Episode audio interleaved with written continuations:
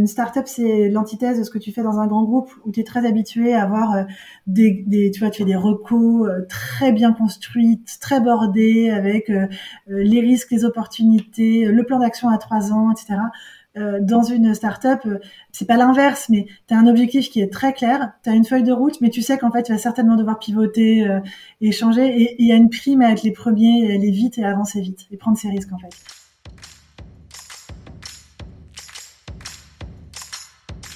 Bienvenue sur Comment t'as fait, le podcast de ceux qui veulent comprendre concrètement comment les autres ont fait.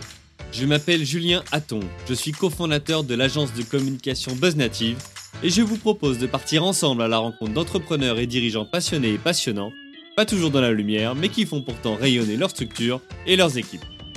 À ces profils au parcours non linéaire, audacieux ou encore atypiques, je n'ai qu'une seule envie, leur poser la question comment t'as fait?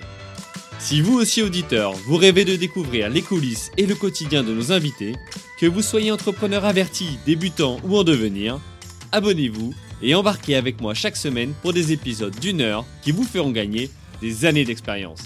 C'est parti Bonjour, chers auditrices, chers auditeurs. Aujourd'hui, pour ce nouvel épisode de la saison 2 du podcast, j'ai le plaisir d'accueillir Laure Favre, cofondatrice de Spring, la marque qui réinvente la lessive et les produits lave-vaisselle. Salut Laure Salut Julien. Alors Laure, je suis ravi de te recevoir sur le podcast euh, Comment t'as fait? On a été mis en relation par Naomi que j'ai rencontrée lorsqu'elle travaillait à la Fédération française de tennis et qui est aujourd'hui brand manager chez Spring. Ton histoire, c'est celle d'une femme qui a débuté comme commerciale dans un grand groupe, SC Johnson. D'abord sur le terrain, puis au siège, tu as tenu des missions et rôles de marketing, de chef de produit, de catégorie manager pour des marques connues comme K2R ou Canard WC. Puis tu as rejoint euh, Soigna, toujours pour des marques d'entretien de la maison. Et là, tu t'es rendu compte qu'avec peu de moyens, tu arrivais à faire de très belles choses. Tu as pris goût à ce côté intrapreneuriat et finalement, tu as décidé de te lancer dans l'entrepreneuriat cette fois avec plusieurs associés, dont un de tes anciens prestataires. Pourquoi? Bien tout simplement pour faire bouger les choses après avoir évolué 20 ans sur un marché qui à tes yeux ne bougeait pas assez. Ainsi est née la marque Spring et ton souhait de dépoussiérer ce marché en le digitalisant notamment. Ce que je propose aujourd'hui, c'est de rentrer euh, dans le détail dans tous ces sujets euh, passionnants et pour cela, nous allons revenir sur ton parcours en trois grandes étapes, trois grands chapitres. Le premier, c'est comment tu as fait pour passer du grand groupe sécurisant euh, et pour passer à, à l'entrepreneuriat risqué, comme on dit. Deuxième étape, c'est comment tu as fait pour valider le modèle économique qui consiste à digitaliser le marché traditionnel des produits d'entretien? Et enfin, comment tu as fait pour adapter ton activité à la crise sanitaire Covid-19 et quels impacts sur ton organisation ou ton activité? Ok pour toi? Allez, super. Super. Écoute, avant de commencer et de rentrer dans la première partie, est-ce que toi tu peux nous présenter Spring en quelques mots et quelques chiffres? Ouais, avec plaisir. Bah déjà, merci beaucoup pour ton invitation et euh, je suis ravie de pouvoir euh, t'en dire un peu plus sur ce monde merveilleux que celui de la détergence, euh, puisque c'est comme ça qu'on appelle cette catégorie donc des, des produits d'entretien. Donc Spring, en deux mots, c'est une marque de euh, e-commerce, de lessive et de produits d'entretien qui sont à la fois clean et efficaces et vendus directement dans la boîte aux lettres. Voilà, donc euh, on aura certainement l'occasion d'en parler un peu plus en détail. Évidemment, ok. Et tu as quelques chiffres à nous donner? Ouais, avec plaisir. Écoute, euh, donc euh, Spring, on a lancé la marque il y a maintenant 18 mois, après une grosse année ou, 18 mois même de, préparation de ce lancement. Aujourd'hui, on est une quinzaine de personnes dans l'équipe. donc tu l'as dit, on est trois associés, au total, on est une quinzaine. Et on vient de fêter notre 10 millionième dose vendue, donc dose de lessive, de, de produits d'entretien vendus. Oh, vous avez fait un cadeau à ce client? Il a reçu un truc particulier ou... Ouais, non, mais écoute, on est hyper content parce que 10 millions de doses en, un an et demi, c'est un, un, chouette, c'est un chouette achievement. Ouais, ouais, on est très content, ouais. Ok, bon, écoute, super. On va creuser euh, tous ces sujets par, par la suite. Une question que je pose à tout le monde, c'est euh, pourquoi euh, ce nom Spring? D'où ça vient ce nom de marque? Alors Spring, alors d'abord en fait c'est un, c'est un, il y a plein de raisons. D'abord euh, Spring c'est le printemps mhm. et, euh, et ça résonne complètement avec notre catégorie de produits hein, puisqu'on parle souvent du ménage de printemps. Donc il y a déjà une évocation qui est très directement liée à, à, nos, à notre environnement, notre univers. C'est la première raison. La deuxième raison c'est que euh, c'est aussi un mot qui est très positif c'est assez joyeux. Le printemps, c'est le renouveau, c'est euh, euh, le bon parfum de, des fleurs, euh, de, la nature qui reprend, vie. Et puis, le marché des produits d'entretien, en fait, c'est un marché qui est très axé sur le parfum. Donc c'est un driver qui est très important pour les consommateurs. Donc là aussi, il y avait une il y a une évocation qui est très directement liée à nos produits. Et puis la dernière raison, c'est que Spring, c'est un nom court, c'est facilement mémorisable, c'est relativement facile à prononcer même pour un, un non anglophone. et puis c'est un nom aussi qui est international et qui a la même connotation dans tous les pays. Donc, euh, on a lancé Spring avec euh, pour objectif de, faire un succès de notre marque en France euh, en priorité, mais on se prive pas de se dire que la marque devrait pouvoir, on l'espère, aller un jour à l'international. Et on a une marque qui est, prête pour aller dans d'autres pays d'Europe. Ok, super. Alors une autre question que, je pose souvent autour du nom, parce que Spring, tu l'as dit, c'est court, c'est international. J'imagine que vous n'êtes pas le seul à utiliser. Comment ça s'est passé cette partie plutôt dépôt de dépôt de marque? Bah, en fait, quand tu, quand tu lances une marque, euh, tu fais ce premier travail euh, auprès de, l'INPI, qui permet donc, euh, qui est l'autorité en fait de dépôt des marques, en fait, qui regroupe toutes les marques déposées dans, dans, les différents pays. Et auprès de l'INPI, on peut vérifier effectivement si la marque est disponible sur notre catégorie de produits. Mmh donc, donc, il se trouve qu'en fait, la marque était disponible. D'accord. non seulement en France, mais à l'international. Donc, euh, donc on a déposé la marque et elle, nous appartient. Et puis euh, effectivement, après, c'est une marque euh, qui, en soi, c'est un nom qui est assez communément utilisé. Donc effectivement, pour tout ce qui est SEO et, et recherche sur Google, en fait, on a fait un gros travail de fond aussi pour que pour qu'on puisse écoute, bien ressortir et, arriver dans, le, dans les premières dans les premières les premiers résultats de recherche. Oui, ce qui explique votre nom de domaine finalement, l'URL de votre site internet qui est WeSpring. WeSpring.com, exactement, parce qu'effectivement, euh, c'est vrai que bah, l'URL pour le coup n'était pas dispo. Ouais. Et en fait, on trouvait que donc c'est WeSpring.com, W-E Spring.com.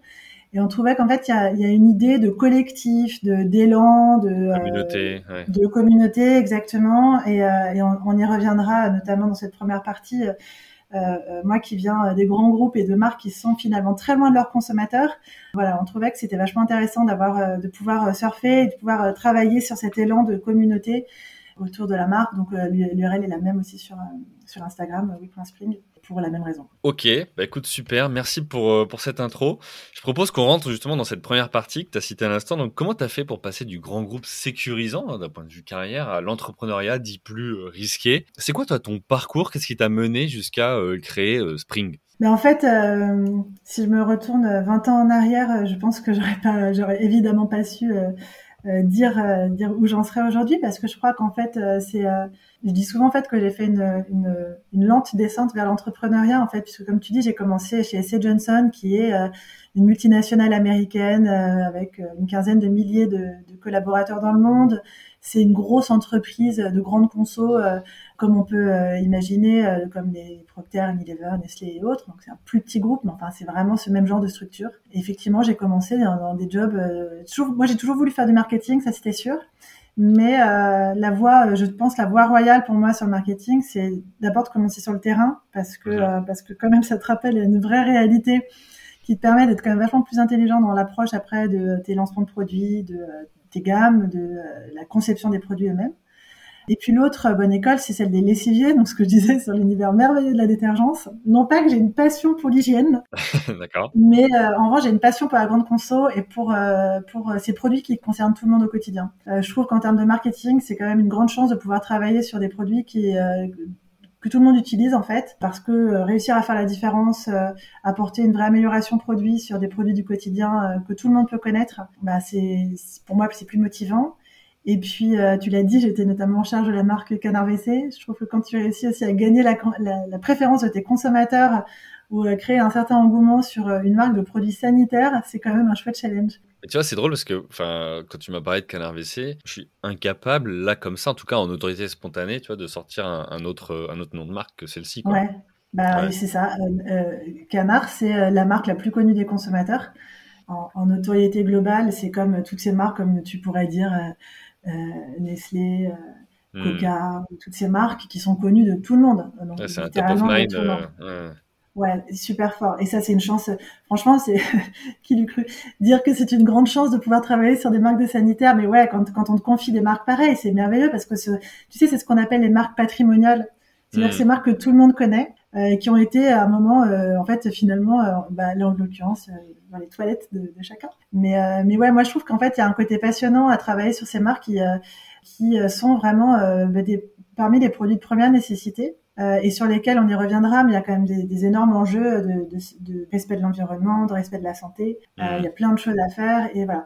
Donc, donc effectivement, j'ai commencé euh, ce parcours pour dans, dans l'objectif de faire du marketing et par cette voie royale de lessivier et, et, et commercial d'abord. Et puis, c'est vrai que j'ai eu la chance chez Johnson.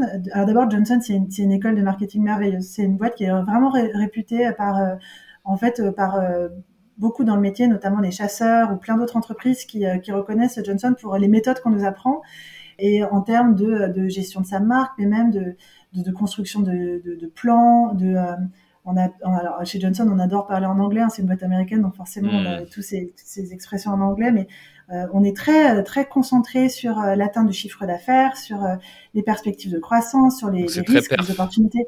C'est extrêmement, on est on est on est drivé que par des KPIs au quotidien et on est hyper maître de sa part de marché, son chiffre d'affaires, ses plans de ses plans de course correction si on n'atteint pas les objectifs de chiffre d'affaires et autres. Donc on est hyper orienté perf et donc ça appelle aussi beaucoup de, de, de méthodes. Hmm. Et, euh, et, ça c'est une grande richesse parce que euh, parce que voilà c'est une école de marketing et de et je dirais de même de gestion de business de manière générale qui est qui est vraiment euh, qui est vraiment très forte aussi parce que c'est une boîte qui accorde beaucoup d'importance au management et, et qui forme ses managers avec des bons managers, avec des bons leaders. Donc, mm. euh, donc, tu vois, moi, j'ai eu la chance de faire partie d'un programme de, de, leadership où j'ai fait des tonnes de, de, formations avec des intervenants passionnants. Euh, donc, euh, donc voilà. Donc, pour plein de raisons, c'est Johnson, c'est une super école. Et puis, euh, à titre vraiment personnel, pour moi, c'était particulièrement une belle école parce que j'ai eu la chance de gérer une marque qui s'appelle K2R. C'est une marque de, de détachant mm-hmm. pour le linge. Et c'est une marque qui était en fait sous licence, donc commercialisée uniquement en France.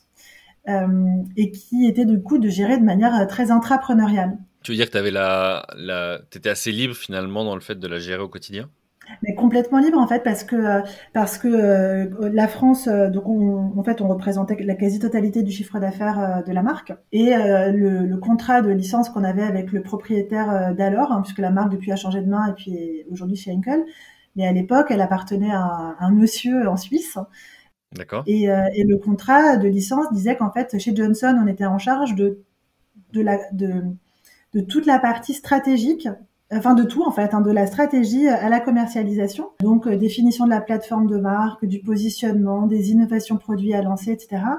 Et euh, les gens de K2R géraient la R&D sur la base des briefs qu'on leur fournissait et la production. Mais nous, on avait bah, toute la gestion du PNL de la marque et marketing euh, et commercial. Et ça représente combien de personnes chez, euh, chez K2R Alors K2R, euh, en fait, c'était une usine. Je ne saurais même pas te dire combien ils étaient, mais c'était c'est une usine. Hein. C'est un site industriel et puis ils fabriquaient aussi d'autres marques de leur portefeuille. Hein. mais si on parle d'une petite usine, je pense qu'ils étaient une quarantaine, une quarantaine de personnes. Ouais. Donc l'intérêt, c'était de s'appuyer sur une boîte comme Johnson qui avait peut-être plus de poids, plus de, de, de réseau aussi pour distribuer notamment ah bah, sur le marché français. C'était ça l'intérêt pour eux? Ah oui, oui, parce qu'en fait, ils avaient pas, c'est des industriels, hein. donc les gens, mmh. c'est des chimistes, euh, des, des, des, des, gens, ouais, des gens d'industrie, ils ont, bah, ils n'avaient pas de, de, compétences marketing mmh. ou commerciales. Donc en fait, euh, c'est euh, le succès de K2R en France, qui était un co-leader du marché. C'est euh, un succès partagé entre entre Johnson, qui avec plein de plein de personnes différentes qui se sont succédées pendant une, une trentaine ou une vingtaine d'années qui ont construit la marque, qui lui ont donné euh, toutes ses aspérités, euh, tous ses bénéfices consommateurs, tout toute sa gamme en fait. Et puis, euh, et puis l'usine, en l'occurrence, qui a su faire la R&D et puis développer toutes ses gammes. Donc, donc moi, j'ai eu la chance d'être en charge de cette marque, ce qui est génial parce que parce que j'ai fait autant de marketing bah, stratégique, hein, comme je te disais, définition du positionnement de la marque, identifier des, qu'on appelle des insights, donc des, euh, des, besoins consommateurs, des attentes consommateurs pour euh, développer des nouveaux produits. J'ai fait des copies publicitaires, enfin j'ai fait tout ce qu'un marketeur rêve de faire. Mhm. Mais comme c'était aussi une marque qui était franco-française, j'avais un peu moins de support. Donc en fait, euh, mais plein de plein de choses à faire parce que je voyais un PNL qui était pas toujours hyper rentable, qui avait certainement plein de choses à faire. Euh, donc euh, bah, du coup, j'ai pris un peu mon bâton de pèlerin, j'ai fait autant de contrôle de gestion euh, moi-même que euh, j'ai fait de la logistique, j'ai fait des plans de palettisation pour optimiser mes coûts de mes coûts logistiques. voilà, moi je disais souvent en, en, riant que j'étais un peu DG de K2R en fait parce que je évidemment évidemment j'avais un management qui me donnait des objectifs, mais enfin je pense que je me suis moi-même donné autant d'objectifs qu'on m'en a donné. Et puis, euh, et puis j'avais la chance finalement de pouvoir euh, toucher à toutes les lignes de mon PNL. Et, euh, et je dirais qu'en fait, c'est ce qui m'a vraiment permis de prendre conscience de mon goût pour, pour l'entrepreneuriat en fait. Hmm. C'était plus que le marketing. Ce que tu disais tout à l'heure, j'avais pas réellement vocation à créer une boîte. En tous les cas, c'était pas planifié. Toi, ce que tu voulais au départ, sorti des études, c'était faire du marketing. Ce que tu as fait au fur et à mesure. Et là, tu as, découvert finalement un champ et des perspectives que tu connaissais pas spécialement Mais carrément, mais en fait, je pense que franchement, tu sors d'école. Tu vois, moi, j'ai fait une prépa, euh, je me suis engouffrée dans l'école de commerce. Euh, tu sors, à 22 ans. franchement, en vrai, c'est vachement difficile de savoir ce que tu veux faire précisément. Et le marketing, pour plein de raisons, euh, m'appelait plus. Hmm. Donc, donc voilà, mais en fait, euh, non, j'avais pas, j'avais, franchement, j'avais pas de plan autre que euh, faire du marketing. Et puis effectivement, euh, effectivement, j'ai découvert, j'ai découvert notamment en gérant K-Désert, mon orientation en résultat. Moi, je suis très drivée par le fait de d'avoir des, des, des, résultats, d'avancer, de, faire progresser euh, ma marque. D'avoir un impact au quotidien. Ouais, exactement. Et donc, bah, à l'époque, c'était plus un impact, un impact euh, chiffré de part de marché, euh, de, de, rentabilité, etc mais euh, de notoriété. Mais mais euh, tu vois, j'ai, à l'époque, j'ai, déjà commencé, euh, j'étais déjà notamment drivée par l'impact plutôt sociétal, on va dire. Puisque à l'époque, c'était en 2008, donc je te, parle d'un temps bien ancien. Mais eh ben, ça va faire presque 15 ans. c'est cela, c'est cela. Non, mais en fait, tu vois, à l'époque, j'ai lancé une première marque écologique, justement, sous l'ombrelle de K2R. Euh, qui s'appelait donc K2R écologique. Et euh, autant te dire qu'à l'époque, en 2008, euh, l'écologie, c'était pas franchement au cœur de nos préoccupations. Mais tu vois, c'était déjà une, un, besoin qu'on avait identifié. Et puis, il y avait déjà fondamentalement une envie d'apporter quelque chose d'un peu meilleur à notre consommation. Et donc, effectivement, bah, je, je, pour moi, ça a été probablement un tournant, la gestion de K2R, parce que j'ai vu voilà, cette chance que tu as quand tu peux avoir la main sur toutes les lignes de ton PNL dire que tu peux aussi mettre en place des plans euh, euh, bah, le plus intelligent possible, euh, où tu vas faire de la croissance rentable en, faisant des plans qui sont qui sont bons pour le consommateur, bons pour ton entreprise. Euh, bon pour la marque et, voilà pouvoir un peu jouer c'est un peu je trouve un, un, jeu d'équilibriste en fait tu vas trouver le bon équilibre entre toutes ces variables et puis bah voilà quand tu réussis à, à, à avoir des plans gagnants c'est quand même super chouette quoi Hmm. Ok, donc finalement être maître de ton, de ton périmètre, de ton destin aussi, de l'impact que tu as autour de toi, et euh, au final, quand même dans un cadre euh, sécurisant, puisque euh, tu as, les moyens, en tous les cas, il y a des équipes autour, et, et, et, en ça, c'est vrai que c'est c'est intéressant pour euh, se développer et pour sa carrière. Quoi. Ouais, c'est, en fait, c'est, effectivement, c'est exactement ça, c'est que tu as tout le bénéfice de l'entrepreneuriat et toute la sécurité du grand groupe. En fait, c'est un vrai euh, win-win. Hein. bah, ouais, tu vois, c'est... Et, je pense que ça se développe de plus en plus et que justement les entreprises qui peuvent compter sur ce type de profil, tu vois, hyper intéressées par prendre plus de responsabilités et essayer peut-être de développer certaines activités, je pense que ça, ça peut être euh, hyper gagnant pour, pour tout le monde finalement. Ah, ouais, carrément, carrément. Ok, et donc K2R, donc tu gères euh, ton, ton PNL, tu développes euh, l'entreprise, tu as un impact. De là après à aller, euh, tu vois, sur de nouvelles expériences ou créer ta boîte, il y a un pas quand même. Qu'est-ce qui t'a mené à ça? Bah, il y a ça, il y a cette prise de conscience que l'entrepreneuriat me plaît. Et puis, je viens à un moment où ça fait une douzaine d'années, ou ouais, 12 ans, je crois que j'étais chez Johnson. Euh, c'est un groupe vraiment que j'adore et vraiment j'adore. J'ai encore plein de contacts avec des gens de, de Johnson. C'est vraiment une expérience qui a été hyper fondatrice pour moi. Euh, mais en même temps, euh, il y a plein de côtés qui sont dont j'ai plus envie. Le grand groupe avec euh, peut-être un peu trop d'inertie, un peu trop de politique pour moi. Je dis, je pense que quand tu es hyper orienté résultat et pragmatique, hmm. parfois c'est un petit peu plus compliqué de, de, de, de souscrire à certaines, enfin, certains modes de fonctionnement qui sont euh, nécessaires. Hein. C'est des grands groupes comme ça. évidemment, il y a des il y a des contingences qu'on maîtrise pas quand on est chef de produit euh, ou chef de groupe euh, local et, parfois on comprend on comprend pas forcément tout très bien quoi. moi, j'avais envie de plus d'agilité, plus de rapidité, et puis voilà, ce, plus d'ownership, quoi. Voilà, l'expérience de K2R a été vraiment très importante. Et puis, du coup, j'ai eu l'occasion de, de, de racheter les marques en fait avec un fonds d'investissement, ou plutôt de rejoindre l'équipe qui avait racheté ces marques. Et on a relancé trois marques qui sont Maison Verte pour l'entretien écologique, Baran, c'est une marque de cirage, et Océdar qui s'occupe du produit pour les bois, en fait, pour les sols, les meubles. Mhm. Et en fait, euh, j'ai pu en fait rejoindre l'équipe euh, au moment où il y avait que le comité de direction, donc on était quatre. Tout départ. Mhm. Ah ouais, au tout départ, juste après la signature du deal. Et là, euh, on te dit, bah voilà. Donc moi, j'ai rejoint en tant que, j'étais directrice marketing et R&D. Donc je rappelle que moi, j'ai fait une école de commerce. Ouais, donc c'était un nouveau poste pour toi. C'est un, c'était un, ah ouais. un poste. T'as, as, décidé de quitter Johnson pour une nouvelle expérience. Ok. Ouais, exactement. Donc euh, c'est exactement ça. Et, euh, et, donc on a créé euh, l'entreprise autour de l'acquisition de ces marques. Voilà. Et puis là un jour on te dit bah voilà t'es es, es, propriétaire de ces marques. Maintenant elles sont à toi, t'en fais ce que tu veux. donc c'est c'est très intéressant. C'est très conceptuel hein, parce qu'en fait des marques tu les vois en magasin. Maison Verte c'était une marque qui avait déjà 30 ans. Baran et Océdar c'est des marques qui avaient 100 ans. Donc chargé d'histoire. Exactement. Donc là aussi tu as encore une forme de de sécurité, euh, comme tu disais, parce qu'en fait, euh, tu, tu as tout à créer, mais tu pars avec un socle de chiffre d'affaires de plusieurs euh, dizaines de millions d'euros.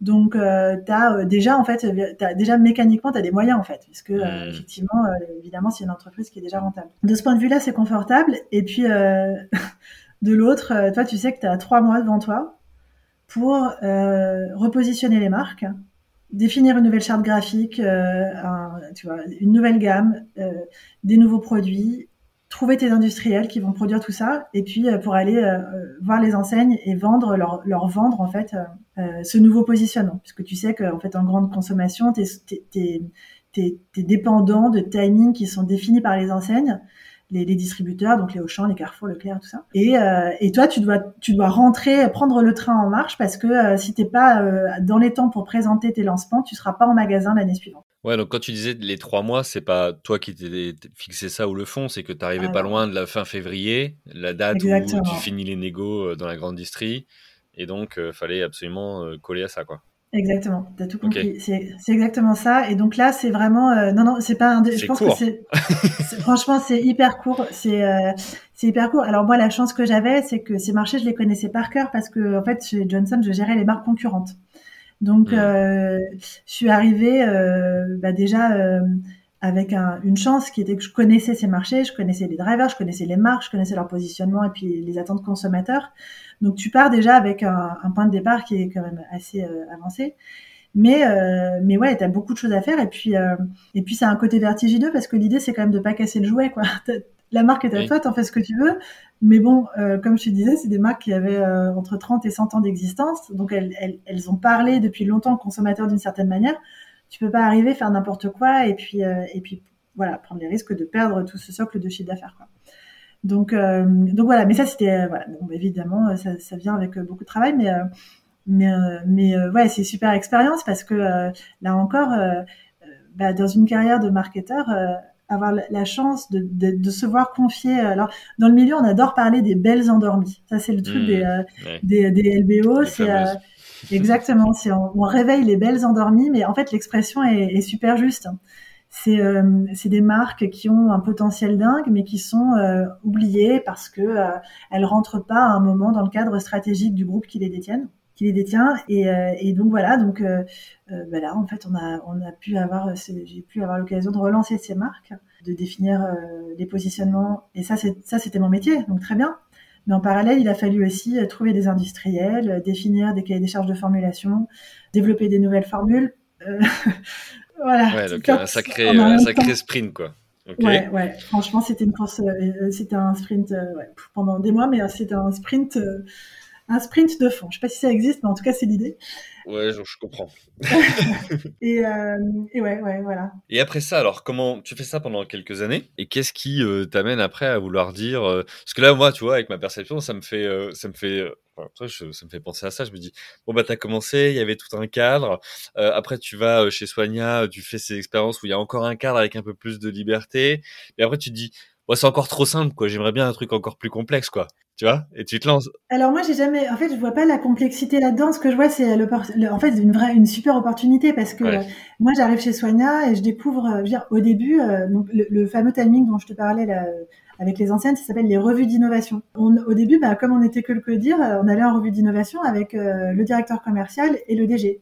Donc, je hmm. pense qu'il n'y a pas beaucoup d'enseignes qui voient euh, le DG, directeur commercial, directeur marketing autour de la table.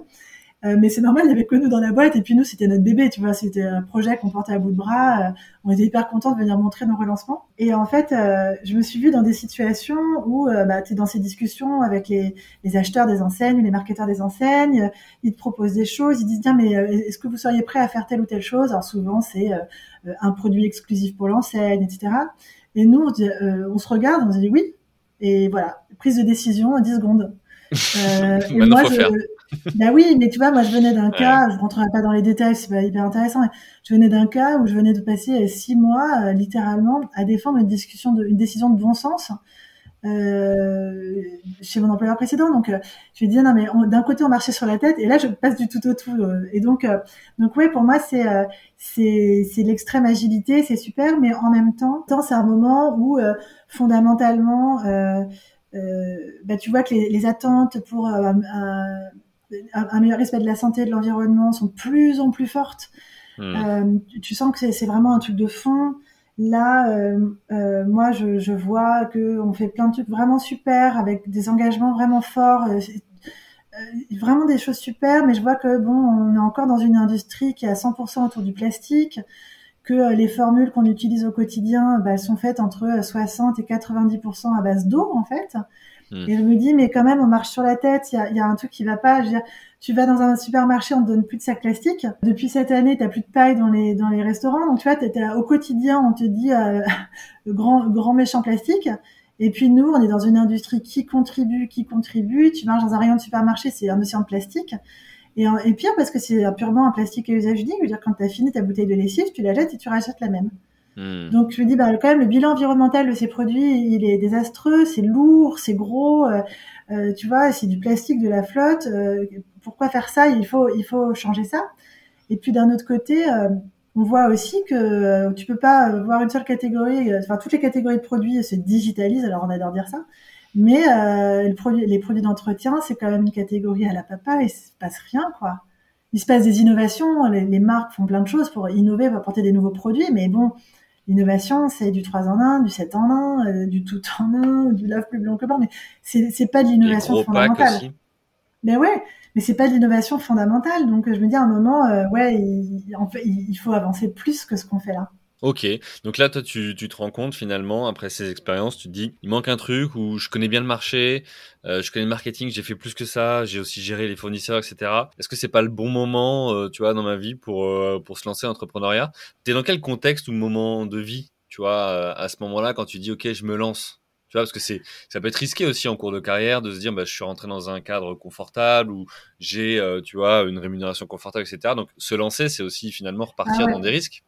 Ah oui, bah alors là, c'est sûr qu'effectivement, euh, l'aspect financier, en fait, il faut, faut, oublier l'aspect financier quand tu lances euh, ta marque, hein, mm. ça c'est sûr que ça ne doit pas être ton driver. Mais euh, moi, je, je, je pense qu'en fait, tout, tout ça, c'est des moments de vie, c'est des rencontres, c'est un peu l'alignement des planètes. Et donc, moi, à ce moment-là, je suis à un moment où bah, j'approche de la quarantaine.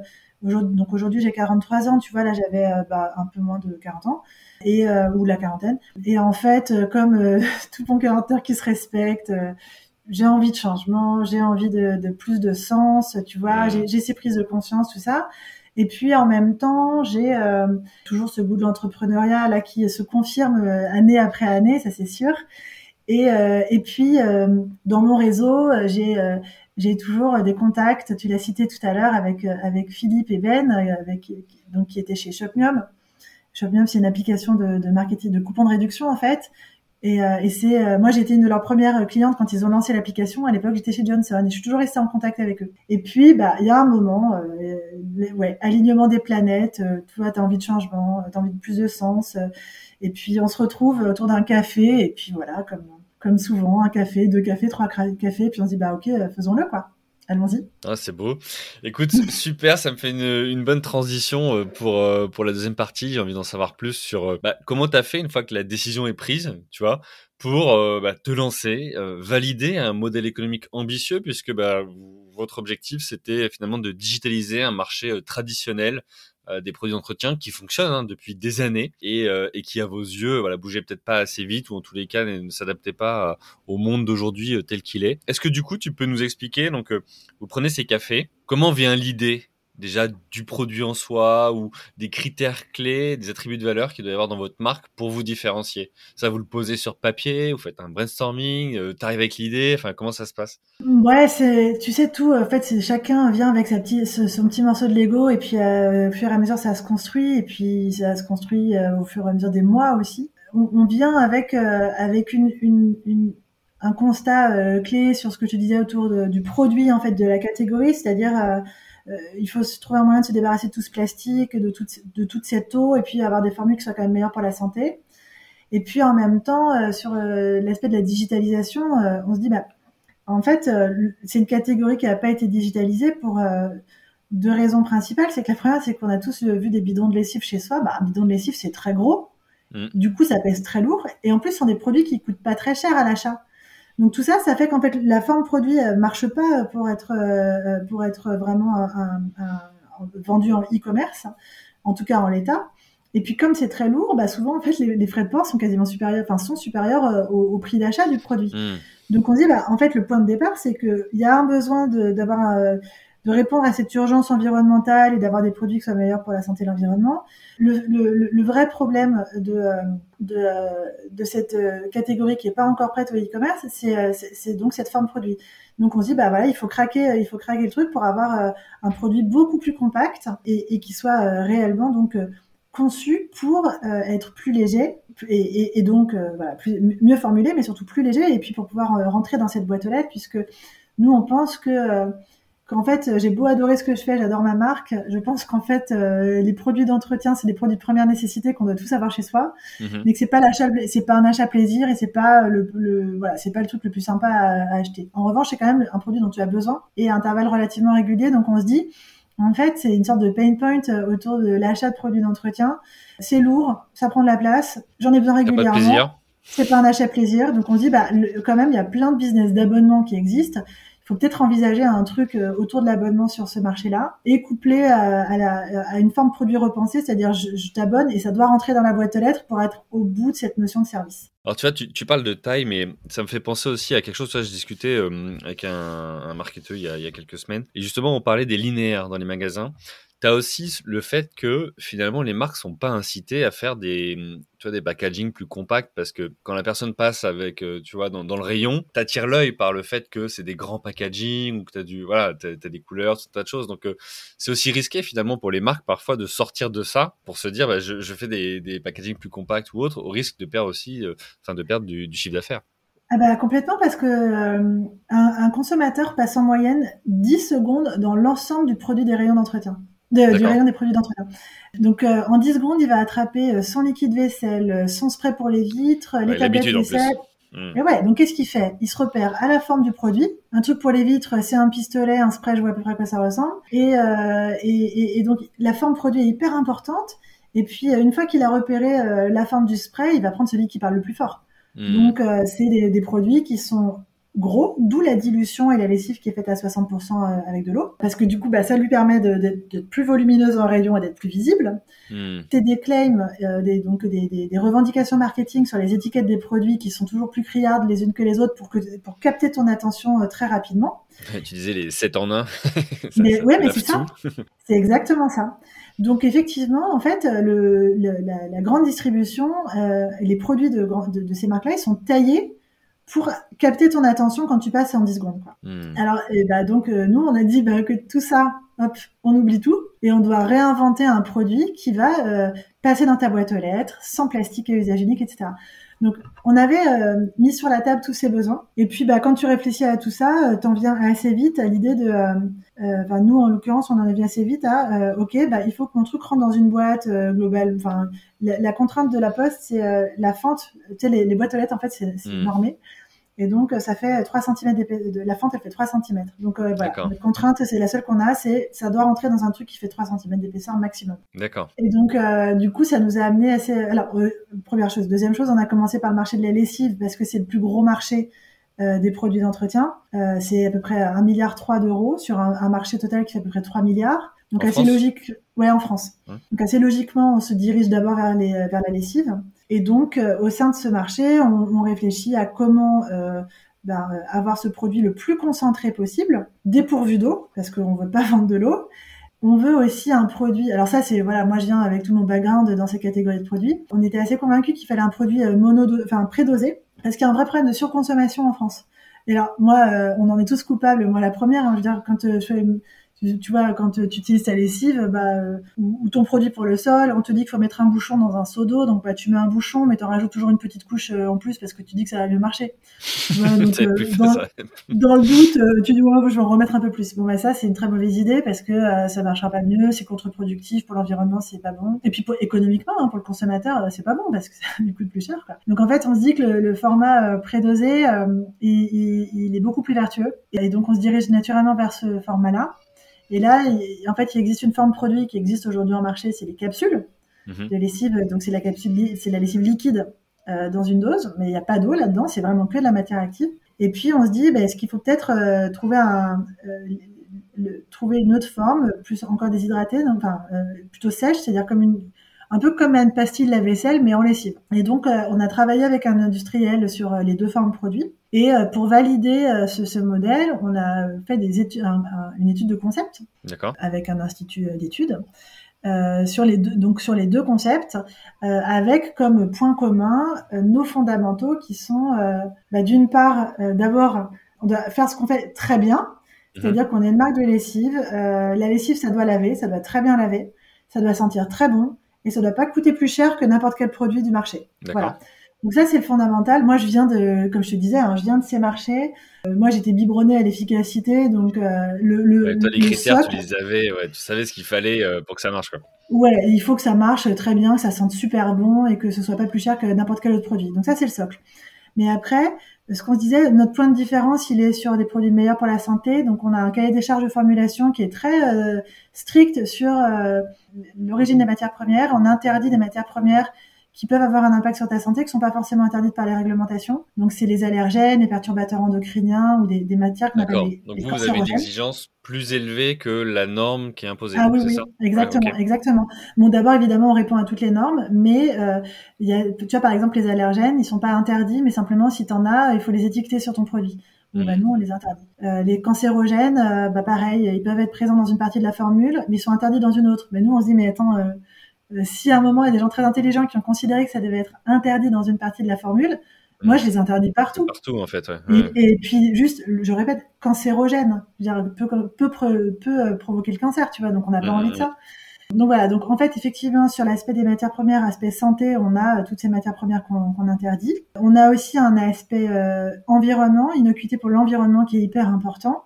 Donc toujours sur le choix des matières premières, on va choisir des, des matières premières qui vont avoir un moindre impact sur la sur la biodégradabilité, sur l'origine des matières premières. Euh, on formule selon un cahier des charges écolabel, donc qui vise à, voilà, avoir un moindre impact sur l'environnement. Et puis euh, surtout, on veut aller plus loin que ça parce qu'on dit mais ça c'est super. Il y a déjà pas mal de marques qui font à peu près ça. Alors donc nous on, pousse le curseur encore plus loin, mais euh, il y a quand même des marques qui sont à peu près dans ce registre-là. Mais nous, on dit, mais encore, il y a ce problème sur euh, le, plastique et donc le, le, bilan carbone finalement, hein, donc euh, avec, avec, ces produits qui sont trop lourds à, à transporter. Et donc c'est là qu'on donc on en vient à ce format monodosé, soit en capsule liquide, soit en tablette. On pousse les concepts auprès du consommateur sur, avec notre troisième pilier qui est celui du service, mhm. puisque euh, ce que je t'expliquais, nous on pense que en fait c'est des produits de première nécessité que tu consommes tous globalement à la même fréquence en fait. Donc bon an, mal an, selon la taille de ton foyer, tu fais peut-être trois lessives par semaine. Peut-être des semaines t'en fais quatre et d'autres t'en fais deux, mais en moyenne on va dire que t'en fais trois. Donc on pense que c'est typiquement le genre de marché où tu as une consommation relativement régulière qui peut, euh, tu vois, euh, euh, appeler un, un, concept d'abonnement. Donc on teste ces concepts avec une seule variable qui est le format, soit cette capsule liquide, soit la pastille de poudre en fait. Et là, on a une réponse assez catégorique de nos consommateurs, des, des personnes qui ont été exposées à ce concept, pour le coup, qui est un choix sans appel sur la capsule. D'accord. Ouais, bah, parce qu'en fait, c'est un format qu'ils connaissent. Et comme on faisait changer déjà pas mal de choses, je pense que ça, ça aide. Euh, et puis, euh, et puis euh, voilà, souvent c'est des produits qui sont encore un peu plus performants en termes de parfum, etc. Donc, pour toutes ces raisons, en fait, ça c'est quand même clé parce que tu pourrais aussi aborder la même problématique, résoudre le même problème sur le marché, penser qu'à un format, le lancer, faire un focus group et te planter complètement si t'as pas testé les deux. Tu vois, vous avez testé deux formats en fait. Ouais. Vous auriez pu être complètement différents si vous en testiez qu'un, tu vois. Ouais, alors euh, bon, la chance c'est que l'autre concept testait plutôt pas mal aussi, Ok. euh, mais moins bien que le premier. Mais t'as raison en fait. Mais ça c'est tout ce qui est hyper difficile euh, quand tu fais des, des, des, des tests marketing. Hein. C'est qu'en fait ça tient à pas grand chose quoi. Ça peut tenir à vraiment pas grand chose quoi. Parce que tu peux aussi arriver, tu vois, là tu dis, je vous laisse le choix entre deux. En gros, c'est, on va résoudre ce problème, cette, ce pain point que vous avez dans votre quotidien, mais avec quelle solution vous préférez, tu vois? Alors que t'en as qu'un, c'est, bon, il y a ce pain point, on le résout avec ça, est-ce que vous êtes d'accord ou pas d'accord? T'aurais pu avoir une adhésion complètement différente, quoi. Ouais, alors après, euh, normalement, dans, dans, ton questionnaire, tu dois aussi euh, le construire de telle manière à voir euh, à quel moment tu as, plus ou moins d'adhésion. Donc, euh, donc voilà. Donc euh, effectivement, euh, bah, tu peux savoir si, si en gros le pain point est, bien identifié et si tu y réponds bien. Tu vois, on aurait pu aussi avoir une, phase intermédiaire. Écoute, la chance qu'on a eue, c'est qu'on a plutôt eu un bon retour tout de suite sur le concept, qui nous a démontré effectivement qu'il enfin voilà, qu'on pouvait y aller et qu'on avait un, on avait un, entre les mains en tout cas une bonne idée, hmm. une bonne idée à, à, à développer. Et ça, alors, la boîte était déjà créée. Tu, c'était déjà votre euh, votre euh, job. C'était, vous attendiez de savoir pour euh, lancer. Comment ça s'est fait au départ? Ah bah là, en fait, on se dit qu'il y a un truc à faire, il faut le faire, donc on le fait, on le fait, mais on se met à 100% dessus. Mais là, il y avait pas de, il y avait pas de boîte créée. C'était encore une idée. Vous avez dit on teste avec un industriel, un fournisseur, ou vous aviez déjà créé la structure? C'était déjà. on était en train, en fait. Donc à ce moment-là, on était sur euh, sur fonds propres, on était surtout euh, Philippe et moi en train de travailler sur le sujet puisque euh, donc Ben, il est plus il, est c'est notre expert e-commerce. Ben, il a un parcours pareil d'une vingtaine d'années dans chez, chez Price Minister Rakuten et puis chez Shopmium. Donc c'est l'expert du digital en fait. Hmm. Mais dans, dans ce temps-là, à ce moment-là, on est dans le temps de l'industrie en fait. On est dans deux mondes opposés en fait. Le l'industrie le, de, suppose de travailler bien bien plus en amont et voilà donc à ce moment-là tant qu'on n'a pas un projet un produit euh, une forme produit un prix etc euh, Ben il peut préparer tranquillement le lancement mais bon euh, il va pas mettre neuf mois à préparer tranquillement le lancement donc là on était plus vraiment dans la phase amont avec avec Philippe et, et c'est là où moi je recontacte en fait mes anciens fournisseurs pour travailler avec nous sur ce projet qui pour faire voilà donc là c'est un moment assez assez, euh, assez rigolo parce que euh, nos fournisseurs, donc nous on n'a pas de site de production en fait, donc on travaille avec ce mmh. qu'on appelle des, des, fournisseurs à façon. Donc c'est des gens qui ont un outil industriel et qui travaillent pour différentes marques. Mais dans, le, dans les marques pour lesquelles ils travaillent, ça peut être euh, Carrefour et Leclerc. Mmh. Et donc eux ils sont habitués à un commerce hyper traditionnel, des formes produits hyper traditionnelles, etc. Et moi, j'arrive en leur disant qu'on va faire de la lessive, qu'on va livrer dans la boîte aux lettres dans une boîte qui fait 3 cm d'épaisseur. voilà. Donc, dans une boîte en carton en plus, puisque effectivement, tout l'air de la guerre, c'est de substituer le plastique par euh, des boîtes en carton. Hmm. Donc, euh, donc là, on a la chance d'avoir des partenaires qu'on connaît, que, en l'occurrence, je connaissais depuis un, petit moment et qui, et qui ont envie de nous suivre, quoi. Qui ont envie de, hmm. de, de, voilà, qui sont des entrepreneurs eux-mêmes et qui se disent, ok, ils tous les deux là, euh, Philippe et Laure, ils nous, ils nous, ont convaincus et puis on, va y aller avec eux. Mais c'est pas gagné parce qu'à ce moment-là, il faut faire un investissement industriel aussi pour pour réussir à, à faire cette toute petite capsule. Notre capsule de lessive elle est 40% plus concentrée qu'une lessive classique, donc euh, euh, c'est pas des formats qui existaient en ça existe pas quoi. Donc on formule tout et on, on, investit dans un outil industriel pour pour réussir à créer ça quoi. Ouais dans ça. Et puis euh, bah, vous recherchez euh, la formule vous l'avez brevetée j'imagine? Ouais on a on a travaillé en fait sur la formule euh, donc avec euh, avec ces ingénieurs R&D on a fait plein de plein d'itérations hein, évidemment parce que il faut, euh, comme je te disais, le nerf de la guerre, c'est de, de, garantir la même efficacité que dans une dose normale. Hmm. Donc, euh, moi, j'ai 14 millilitres. Donc, littéralement, il faut imaginer ça comme de la place disponible, en fait. Hein. J'ai 14 millilitres pour atteindre le même niveau de performance que ma lessive liquide qui est en 50 millilitres. Hmm. Donc, euh, ok, je, je retire l'eau, mais voilà, bah, quand même derrière, comme je te dis, dans, dans une lessive liquide, il y a, 5, il y a 60%, 75% d'eau. Donc, bah, moi, dans, la, dans mes 14 ML, je dois atteindre le même, la, même performance, au moins équivalente aux marques leaders. Ça, c'était notre brief. donc, qu'est-ce qu'on fait? Bah, En fait, on cherche des matières plus performantes. Mmh. Le, bon, le bon cocktail de matières, on fait plein d'itérations pour arriver jusqu'à une euh, voilà on teste toutes nos lessives enfin toutes nos formules en labo hein, pour valider la performance donc euh, donc voilà on a fait plein d'itérations pour euh, pour atteindre cette performance ce niveau alors une question que j'ai depuis tout à l'heure que probablement nos auditrices et auditeurs l'ont aussi c'est pourquoi les marques traditionnelles n'ont pas tenté cette aventure ou l'ont pas fait? Bah, moi, je crois qu'en fait, il y a, il y a deux enjeux principaux. C'est que, d'abord, comme on disait tout à l'heure, ces marques-là, elles sont pas taillées pour euh, pour euh, s'affranchir du plastique. Hmm. Euh, comme je te disais tout à l'heure, tu as 10 secondes pour passer en rayon, ça milite pas pour avoir le produit le plus petit possible. Hmm. D'une part. D'autre part, elles ont pour la plupart des outils industriels, des lignes de production, ça coûte des centaines de milliers d'euros, voire des millions d'euros. donc des lignes industrielles qui ont été conçues pour remplir des bouteilles en plastique. Quoi. Hmm. Et donc, euh, bah, pour tous ces gens-là, euh, euh, changer de business model, ça suppose pas simplement changer le look d'un produit sur dans les, ça, ça, suppose un changement fondamental. Hmm. Et tu peux bien imaginer que si nous, à trois, on a réussi à le faire, c'est sûr que tous ces industriels pourraient le faire mais ça fit pas dans ça fit pas dans leur business model. Euh, il y a une inertie dans ces grands groupes qui fait que pour faire des changements pareils, je pense que c'est littéralement des si ce n'est des mois, c'est des, des, années, c'est au moins des, de nombreux mois de discussion pour euh, euh pour euh, avoir juste l'accord d'investir mmh. dans une tu vois. Et donc en fait, c'est c'est pas c'est pas leur mode de fonctionnement. Ils sont pas faits pour. Nous à ce moment-là, on est trois on bosse dans des cafés, dans les salons, dans le salon des uns ou des autres. On est tous à des endroits différents. On bosse en visio avant avant Covid. bon bah à un moment, on essaye quoi, en fait. Hmm. On essaye. Et tu vois, j'aime bien cette expression. C'est en fait, j'aime bien, c'est, tu sais, c'est, je crois que c'est Mark Twain qui, qui, qui avait dit ça, c'est, ils savaient pas que c'était impossible, alors ils l'ont fait. Ils l'ont fait, ouais. Hmm. Pour moi, ça c'est vraiment un truc de l'entrepreneuriat, tu vois, c'est se dire en fait j'ai une idée, la question c'est pas ça peut pas marcher, c'est comment je fais pour que ça fonctionne. Mais tu vois, moi la question que je me pose aussi, c'est euh, comment tu as fait pour te dire bon bah maintenant je le fais mais par mes propres ailes? Dit tout, tout à l'heure on l'a on a commencé avec nos fonds propres, après vous avez levé des fonds pour développer l'activité euh, et, la gamme. Mais tu aurais aussi pu, euh, au regard, tu vois, de ton profil euh, qui s'est éclaté dans l'intrapreneuriat, dire à Johnson ou je ne sais qui, bah, écoutez, j'ai cette idée-là, je le fais, mais dans un cadre sécurisant, tu vois, pour revenir et reboucler. Et en fait, là, vous êtes lancé complètement à côté, quoi. Oui, mais alors, tu vois, moi, je crois qu'à un moment, quand tu as les bonnes rencontres, hmm. quand tu en fait, je, ça, je pense qu'effectivement, Ouais, t'as carrément raison. J'aurais pu le faire en interne dans une boîte, mais il aurait fallu quand même que ça puisse se faire, parce que t'as as des boîtes qui ont des structures intrapreneuriales, des gens des startup studios en interne. Ouais. Donc, euh, donc ça, ouais.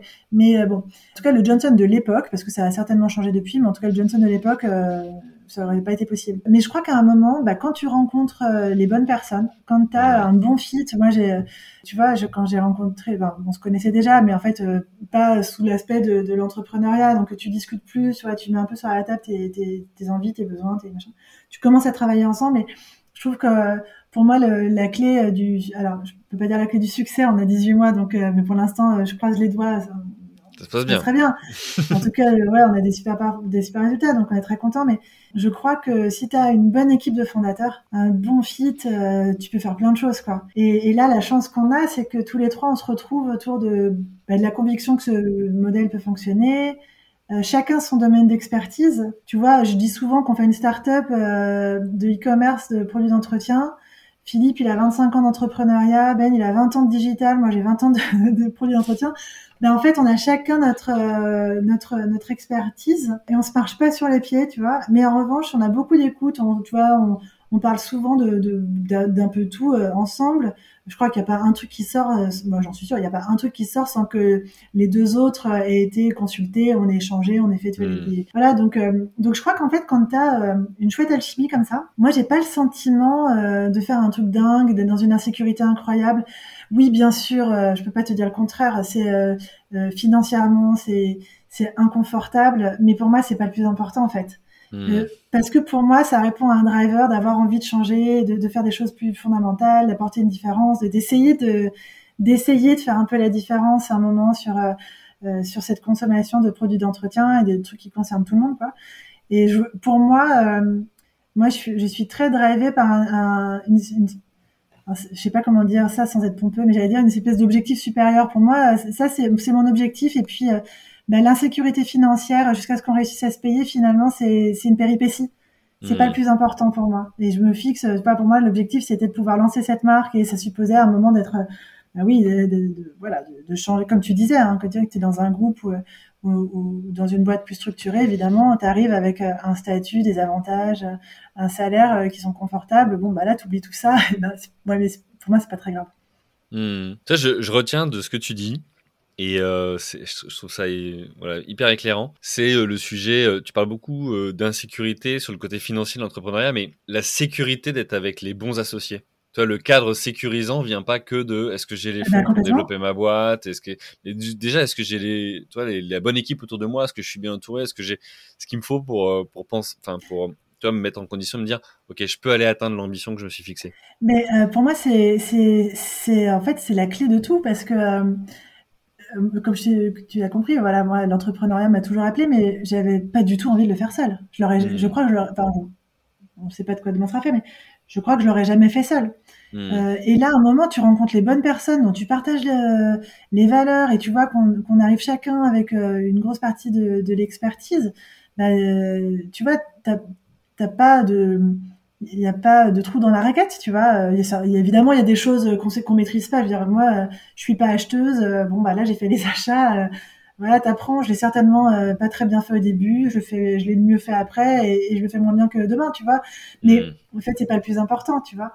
On arrive chacun avec quand même des, des fondamentaux importants et puis je trouve qu'effectivement, quand tu as cette sécurité de te dire voilà, je, suis convaincu d'avoir un bon projet et, et, qu'on a la bonne équipe, ben ça, pour moi, ça crée, en fait, c'est effectivement, voilà, ça crée cette, cette sécurité. Euh, qui, qui fait que j'ai pas l'impression de prendre des risques incroyables en, en lançant Spring, tu vois.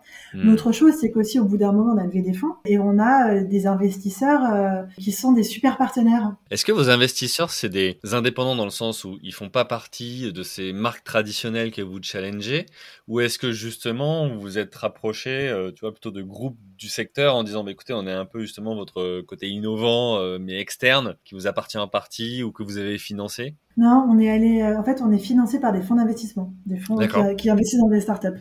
Ok. Oui, donc pas du tout les, acteurs du secteur. Non, pas du tout. Ok. Pas du tout, pas du tout. Ouais. Et ça, je pense que ça aussi, ça, avoir la bonne équipe, ça va jusqu'aux investisseurs. Ouais. Alors, je vois l'heure qui tourne, tu vois. on, a, on, a, on a traîné, mais c'est que c'est super euh, tu vois, intéressant, riche et, euh, et, éclairant. Pour finir, sur le modèle, du coup, Spring, le concept, c'est je paye un abonnement je reçois tout le temps finalement ces produits où c'est pas que j'ai pas le plaisir de l'acheter, mais comme on l'a dit tout à l'heure, bon bah voilà, se dire je vais dans le rayon pour acheter, j'ai pas que 10 secondes, ça veut bien tout dire par rapport à un autre rayon, tu vas y passer beaucoup plus de temps. Comment ça se passe? Il y a un engagement, il y en a pas? C'est quoi les prix? Enfin voilà, comment vous avez positionné l'offre, toi en plus qui vient du marketing? Eh ben alors euh, c'est très simple. Le point de départ c'est euh, les consommateurs euh, veulent tous consommer mieux mais ils sont pas prêts à payer plus cher. Mmh. Euh, nous, on pense qu'on est dans une phase de consommation où c'est pas, c'est, il faut apporter, surtout sur ces produits de, première nécessité, c'est pas, je pense pas que ce soit au consommateur de, de payer, de, de, supporter un, un, surcoût. Donc, notre point de départ, c'est on propose nos produits au prix du marché. En plus, ils sont livrés dans ta boîte aux lettres. Donc, en fait, je parle beaucoup de lessive, mais on a aussi des tablettes lave-vaisselle, on a fait des sprays rechargeables. Euh, donc là, c'est une petite pastille qui ressemble à, un, un, une aspirine, si tu veux que tu vas diluer dans ton spray. Donc, tu remplis ton spray avec de l'eau du robinet. Tu mets ta ah, petite aspirine. Ouais. Ah, génial. En, fait, un spray ménager, c'est 90% d'eau. Et puis, bah, voilà, on a tous fait l'expérience. Hein, une fois que tu as fini ton spray pour les vitres ou pour euh, la salle de bain, par exemple, tu le jettes et tu rachètes exactement le même derrière. Donc, en fait, c'est une grosse consommation de plastique et euh, c'est 90% euh, d'eau. Donc là encore, on parlait de bilan carbone et de d'impact environnemental, c'est quand même désastreux.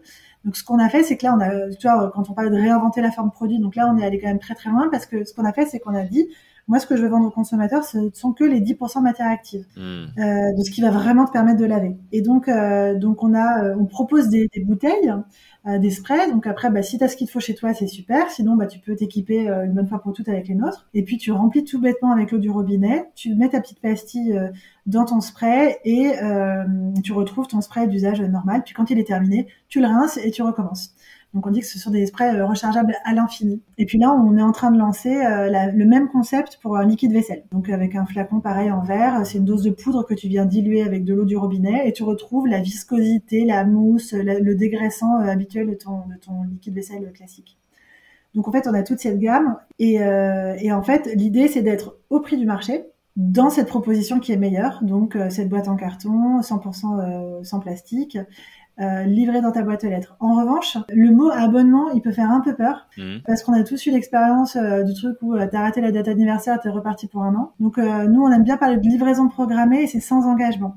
C'est-à-dire que, euh, en fait, avant chaque, euh, alors toi, tu vas me dire, bah voilà, moi, euh, j'ai deux enfants, on fait quatre lessives par semaine, je sais pas. Donc notre boîte, elle a 42 capsules, elle fait la taille d'une BD, hein, d'une, voilà, d'une BD. Cette boîte, du coup, on va te l'envoyer, par exemple, tous les deux mois. Mais avant chaque expédition, tu vas recevoir un mail qui dit, tiens, Julien, dans deux jours, je t'envoie ta prochaine livraison. Est-ce que tu veux faire un changement? Donc, hmm. tu peux changer de parfum si tu as envie de changer de parfum. Tu peux décaler de une semaine, si t'as deux semaines, deux mois, comme tu veux. Si t'as si as encore du stock, tu peux te faire livrer autre part. Si tu pars en vacances et que tu veux que, ta lessive te suive en vacances. Donc voilà. Donc en fait, c'est hyper flexible. Et puis bah si euh, t'es pas content, tu peux aussi euh, arrêter en un clic. Donc l'idée, c'est vraiment, on va aller jusqu'au bout de cette euh, de cette euh, notion de service. Hmm.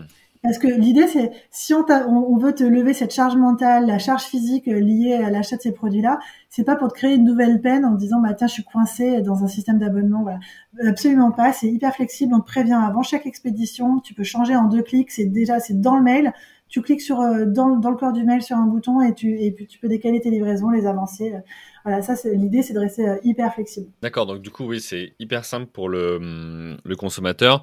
Alors, c'est vous qui récupérez euh, quelque part la, la, partie négative du, de ce concept ou de ce modèle en tous les cas, puisque les gens peuvent partir à tout moment. Mais quelque part, ça vous force aussi à être à chaque fois à fond sur le service, à être à fond sur le produit et faire en sorte que les gens soient satisfaits. Donc, c'est quand même quelque chose où on retrouve le côté performance dont tu parlais tout à l'heure. C'est que on est sûr de ce qu'on produit quelque part. Bah, en fait, tu as, tout compris. C'est exactement ça. Quand tu es sûr de ton produit, hmm. tu peux dire euh, sans engagement. Mais bah ce qu'on sait, c'est qu'en fait, euh, on a un niveau de satisfaction client qui est hyper fort. On a un super bon euh, bouche à oreille. Nous, on a des consos qui adorent la marque parce qu'on n'en a pas parlé, mais ce qu'on fait sur Spring aussi, c'est qu'on essaie d'avoir une marque qui est plus sympa, qui est plus joyeuse, qui est plus jolie. Je trouve que une marque de produits d'entretien, c'est boring en fait, c'est hmm. c'est pas c'est pas joli, c'est criard. Nous, on essaie d'avoir un peu euh, une marque inspirée, si comme des codes de la beauté, donc des packs qui sont plus plus sobres avec des jolies couleurs. On se permet de faire des petites blagues euh, dans nos packs. Parfois elles sont un peu un peu nulles mais c'est ça qui est drôle en fait. C'est qu'on se prend pas la tête on se prend pas au sérieux. Et on aime bien bah, par exemple tu connais très bien Innocent Michel Augustin. Toi ces marques qui se permettent d'être euh, d'être rigolotes on est un peu dans ce dans ce genre de, de positionnement. Et, euh, et en fait ça tranche justement avec les traditionnels qui eux sont eh ben très sérieux et à la la surenchère de 7 euh, en 1 comme tu disais etc donc ouais moi j'avais plus envie de ça franchement j'avais pas hmm. envie de faire ça et donc et donc tu vois comme je te disais on teste toutes nos formules en labo donc quand tu es sûr de ton produit, quand tu es sûr de la performance et de la qualité de ton produit et d'avoir cette marque un peu sympa, on crée des rendez-vous sympas quand tu vas recevoir ton pack de lessive. On a une petite carte postale avec des petites blagues. Tu vois, hmm. on, voilà, on, veut créer euh, des, des, des moments d'émotion, des moments de rendez-vous avec la marque. Euh, et puis euh, Ben te dirait qu'il a euh, une obsession, c'est le service client. D'accord. Et donc pour nous, c'est hyper important d'être proche de nos consommateurs, de savoir s'ils sont satisfaits, tu vois ce qui fait nos forces. Moi, j'organise des focus group maintenant tous les mois avec des consommateurs pour voilà savoir ce qu'ils aiment, ce qu'ils aiment pas, ce qu'on pourrait changer. On conçoit tous nos produits avec nos consommateurs et ça, ça fait qu'aujourd'hui, on a un désabonnement qui est hyper faible, hmm. hyper faible. Donc, euh, donc oui, euh, euh, on, se permet d'avoir, comme tu disais, ce truc qui peut être une faiblesse en, un clic, mais en fait, ça se passe très peu. Ok, bah écoute, top. Une question avant qu'on file très rapidement sur, sur la dernière partie. Aujourd'hui, là, on parle du développement de, de Spring. On sait que l'entrepreneuriat, c'est des hauts et des bas. T'as une galère à nous partager, un truc où à un moment donné tu t'es dit mince ça on l'avait pas anticipé ou euh, je pensais pas qu'il y avait ça, tu vois. Euh, t'as quelque chose comme ça à nous partager Est-ce que t'en as appris? Ouais, bah moi j'ai deux choses euh, qui me viennent en tête. C'est, la, je dirais la première c'est que c'est qu'en fait, tu vois, moi, quand j'ai recontacté certains fournisseurs, quand on cherchait nos, nos, bah, nos fournisseurs, c'est un peu le son d'humilité hein, parce que quand tu arrives donc comme je te disais avec euh, salut euh, voilà, voilà, mon pédigré et euh, on va faire la lessive dans la boîte aux lettres en fait on s'est pris quand même quelques portes mmh. parce que les gens disaient ok bah, c'est sympa mais moi je vais continuer à faire ma lessive classique et ce qui m'arrivait pas avant quand j'étais dans ma boîte précédente hein, parce que quand on, on envoyait des appels d'offres, tous nos fournisseurs répondaient, hein. tous Les, et, tous les, les, prospects répondaient. Donc, euh, donc d'un côté, tu vois que bah, effectivement, c'est pas facile parce qu'on on veut changer fondamentalement euh, une forme produit et ça demande du travail. Donc, euh, donc c'est vrai que de ce point de vue-là, bah, ça, ça, ça, nous a. je, je pensais pas qu'on aurait autant de refus. Alors, on n'a pas non plus des centaines de refus, mais quand même quelques-uns. On s'est dit bon, ok. donc, donc ça c'est, ouais, ça c'est c'est un, vrai apprentissage, c'est que tu as beau venir de ce marché, euh, connaître bien les le fonctionnement, et connaître bien les fournisseurs, euh, évidemment ça fait pas tout. Ça fait pas tout et tu as vraiment besoin, mais je pense que c'est un peu la clé de l'entrepreneuriat aussi, c'est euh, tu as besoin de convaincre. Hmm. Euh, convaincre et de vendre en fait de, de, de, et d'être convaincant donc bon voilà si ce que j'ai pas convaincu c'est que j'étais pas assez convaincante c'est tout simplement hmm. d'une part et puis alors après ouais galère bah je te dis on a effectivement on parlait de cette boîte donc on, vend des capsules de lessive dans une boîte en carton. Donc c'est la première lessive liquide qui est commercialisée dans du carton. Donc euh, c'était quand même un gros challenge de, réussir à développer cette boîte. Elle est, comme je disais, elle est hyper compacte parce qu'elle fait à peu près la taille d'une BD. Elle fait 2 cm et demi d'épaisseur et dedans tu as 42 lavages, 42 capsules. Donc c'est vraiment euh, très très très compact. Il n'y a pas du tout de place euh, perdue. Mais euh, sur les capsules de lessive, on a une réglementation qui nous impose un certain nombre d'éléments euh, pour mettre les enfants en sécurité. Euh, mmh. parce qu'il y a eu des accidents dans le passé. Et donc, les capsules elles-mêmes euh, répondent à plein de critères de, de, de, sécurité. de, elles peuvent pas se dissoudre, tu peux pas les croquer, tu peux pas. Enfin, voilà. il, y a, il, y a, il y a plein de trucs qui font qu'elles sont déjà très sécurisées. Mais la boîte elle-même aussi, elle doit être sécurisée. Et donc, on a dû inventer un système de sécurité adapté à une boîte en carton. Et ça, c'était franchement, euh, je crois qu'on a fait, sans mentir, je crois qu'on a fait 150 protos. prototypes. Euh, c'est parce que euh, parce qu'il faut que les capsules soient le plus compact possible pour entrer dans la boîte aux lettres, mais en même temps, il faut que tu puisses ouvrir la boîte. Il faut que ton système de sécurité il fonctionne autant de fois qu'il y a de produits dans la boîte. mais le carton, par essence, c'est une matière qui se déforme. On l'a tous vu. Hein, je veux dire, si tu, tu plies une feuille plein de fois, au bout d'un moment, elle se déchire. Bon, bah en fait, ça, il faut pas que ça arrive. Donc, il a fallu trouver la bonne matière, il fallait trouver le bon concept de boîte la bonne, euh, ouais, le, bon design. Et, euh, et, voilà, on a fait peut-être 150 euh, prototypes différents. On a la chance d'avoir été accompagné par un, un ingénieur PAC et, et, surtout un imprimeur qui sont des partenaires. Pour moi, c'est le. Aujourd'hui, on, est une quinzaine dans l'équipe, mais je trouve qu'on est 16 en fait parce que c'est c'est vraiment un partenaire. c'est pour moi, c'est plus un membre de l'équipe effectivement qu'un partenaire presque. Et on a donc bah, réussi. Hein, c'est la boîte qu'on commercialise aujourd'hui. Et, et, pour te dire, on l'a breveté cette boîte. Ah ouais, ouais, bah oui, avec 150 protos, euh, t'as dû mettre quelques temps. Donc euh, quand tu l'as, euh, tu la gardes. Voilà, ça montre bien que c'était pas si facile. Ouais. Ok. Bon bah écoute, top, bah, merci pour ces, ces partages, hein, parce que c'est aussi ça euh, la vie d'entrepreneur. Entre l'idée qu'on a sur le papier, puis après son exécution, bah il y a, y, y a, souvent voilà des, des, des gaps et des gaps à franchir. Dernière partie, bon c'était plus comment t'as fait pour adapter ton activité au Covid 19 et quels impacts sur l'organisation. Alors on va aller assez vite parce que vous avez créé, alors vous juste avant quand même, mais tu disais que vous étiez habitué au quand vous étiez tous les trois associés, j'ai envie de dire, bon, ok, c'est votre fonctionnement, mais quand tu commences à avoir une équipe, bah, est-ce que tu as des bureaux, t'en as pas? Comment tu fais pour développer une culture d'entreprise? C'est un vrai sujet. Ouais, bah écoute, nous, alors euh, tu vois, on a eu un bon sens du timing parce qu'on devait lancer en avril 2020. On a pris des bureaux en février 2020. Donc, euh, parfait, juste avant le Covid. C'était parfait. Donc à l'époque, on était on était quatre, euh, tous les trois, Ben, Philippe et moi, et puis on avait une stagiaire. Donc, bah, et comme tout le monde, on allait se confiner chacun chez soi. Euh, donc on a euh, commencé tous à distance et on a dû bah, décaler euh, ce, ce, lancement à cause de, bah, évidemment à cause de la situation sanitaire. Mais en fait, dans notre cas, moi je trouve que, alors évidemment, on a décalé le lancement, on a eu des péripéties, ok. Mais je pense qu'en fait, c'était plus une opportunité qu'autre chose parce que à la fois, bah, le e-commerce a fait un vrai boom pendant, depuis le Covid.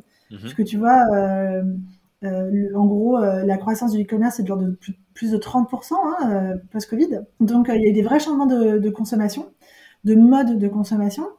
Et puis, euh, et puis nous, en fait, ça nous a permis aussi d'avoir, enfin, clairement, il y a des attentes consommateurs qui ont vraiment évolué depuis, euh, avec deux attentes principales. C'est un, vraiment un recentrage quand même sur euh, son bien-être, sur son temps à soi. on se rend bien compte qu'en fait, on peut être soumis à des péripéties quand même assez dramatiques et que euh, bah en fait se recentrer sur toi sur soi c'est pas une mauvaise chose. En plus on avait le temps.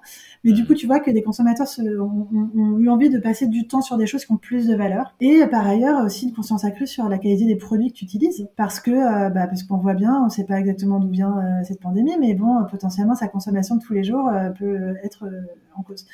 Donc, donc ça, en fait, ça fait que bah, essor du e-commerce, recentrage sur du temps pour soi, donc moins envie de passer du temps à faire des courses qui ne sont pas très importantes, quoi. Tout ça, finalement, ça a créé un terrain qui, pour nous, était finalement le socle de notre positionnement qu'on avait fait avant.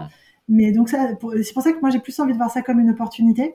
Parce que euh, parce qu'on est arrivé, alors évidemment, on aurait préféré être live à ce moment-là, hein, parce qu'on aurait fait une croissance encore plus forte. Bah, écoute, c'est pas ce qui s'est passé, mais on en a profité pour plutôt, tu vois, peaufiner notre lancement.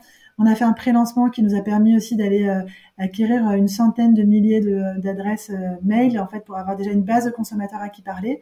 donc, tu vois, on a plutôt choisi de tirer parti de cette période pour euh, affiner euh, notre lancement, euh, préparer tout ça. Et puis en fait, on a lancé à la sortie de l'été. Et vous, vous êtes, une question que je n'ai pas posée tout à l'heure sur le modèle économique, mais vous êtes distribué qu'en D2C, donc direct to consumer, donc vous vendez directement à vos clients ou vous êtes aussi distribué au travers de la grande distrie, peut-être online, des e-retailers? Notre modèle avec ce, système d'abonnement, c'est quand même d'être essentiellement une marque de e-commerce. Après, mhm. je ne cache pas qu'on a eu on a, euh, on a été, euh, on a eu l'occasion d'être en contact avec la grande épicerie de Paris. D'accord. Et puis, euh, et puis Monoprix, qui sont deux enseignes qui aiment beaucoup les nouvelles marques, qui accompagnent beaucoup les nouvelles marques et qui ont envie vraiment d'apporter des changements de consommation, aussi de présenter des changements de consommation. Bon, bah, c'est le moment quand tu as l'opportunité d'être présent dans ces deux enseignes, tu es une nouvelle marque, même si ton modèle est plutôt sur le e-commerce, c'est une telle vitrine et c'est une telle chance de pouvoir être chez, dans les mains de ces consommateurs, parce qu'il y a encore quand même quelques consommateurs qui préfèrent euh, euh acheter euh, voilà traditionnellement et puis être euh, tu vois voir le produit en main avant de l'acheter donc là effectivement on est on est à la grande épicerie et puis on, on, voilà on est en train de livrer Monoprix là d'accord en fait. du coup vous vendez pas cette fois sous forme de, de livraison programmée, c'est le terme que tu utilisais. Exactement. Là, tu achètes un pack sur place. Euh, Exactement. Donc en fait, on a toujours le cœur de notre, de notre promesse qui est différente, avec euh, des produits meilleurs pour la santé, meilleurs pour l'environnement, sans plastique à usage unique, et du coup avec ce bilan carbone maîtrisé, mais effectivement euh, sans, sans abonnement évidemment. Ok. bah écoute, merci. Alors j'aurais encore 15 000 questions là à te poser, c'est clair. On a, on, a, on a déjà évoqué plein de choses, mais, mais voilà, il y a plein de sujets qui, qui m'intéressent. C'est pourtant l'heure de conclure.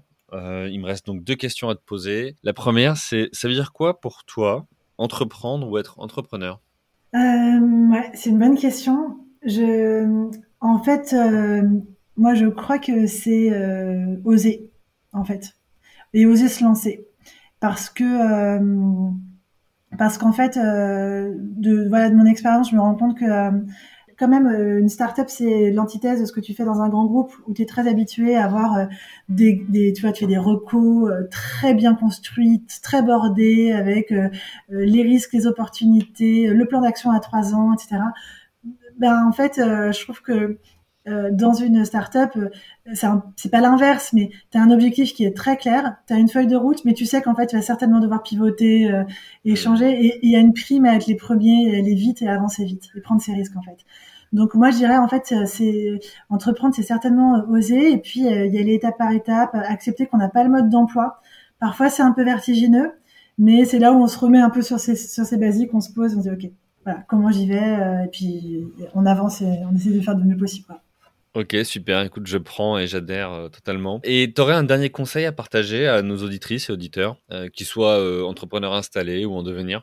Euh, ouais, écoute, euh, moi je trouve que pareil sur ces dernières années, j'ai vraiment pris conscience de du fait que bon, évidemment, on est meilleur euh, à plusieurs.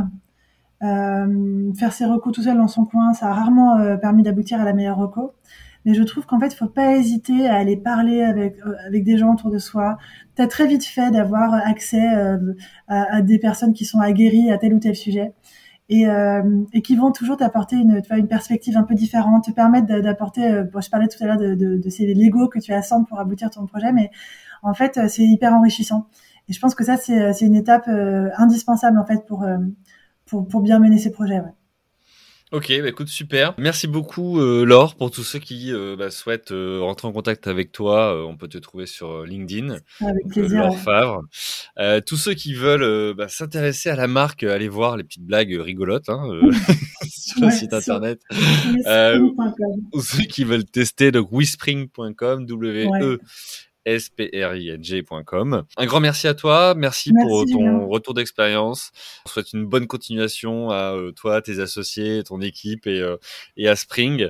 Il me reste moi juste à remercier aussi euh, vous, chers auditrices, chers auditeurs, pour votre fidélité, pour vos messages privés, publics, voilà, chaque semaine qui nous encouragent et qui nous aident à continuer ces interviews hebdomadaires d'entrepreneurs qui acceptent gentiment de, partager leur expérience. Un grand merci à vous, un grand merci pour vos notes, vos soutiens. Et puis, bah, il me reste à vous souhaiter une bonne journée et vous dire à la semaine prochaine. Bye. Merci à vous, chers auditeurs, d'avoir suivi l'épisode jusqu'au bout. Si vous êtes arrivé jusqu'ici, c'est que le podcast vous a plu. Alors, pour nous aider à continuer, rendez-vous sur votre plateforme d'écoute de podcast préférée et laissez-nous un avis 5 étoiles avec un commentaire positif ou un message pour notre invité du jour. Parlez du podcast autour de vous, c'est le meilleur moyen de nous aider à vous proposer du contenu de qualité. C'en est fini pour aujourd'hui. Un grand merci à vous et à la semaine prochaine.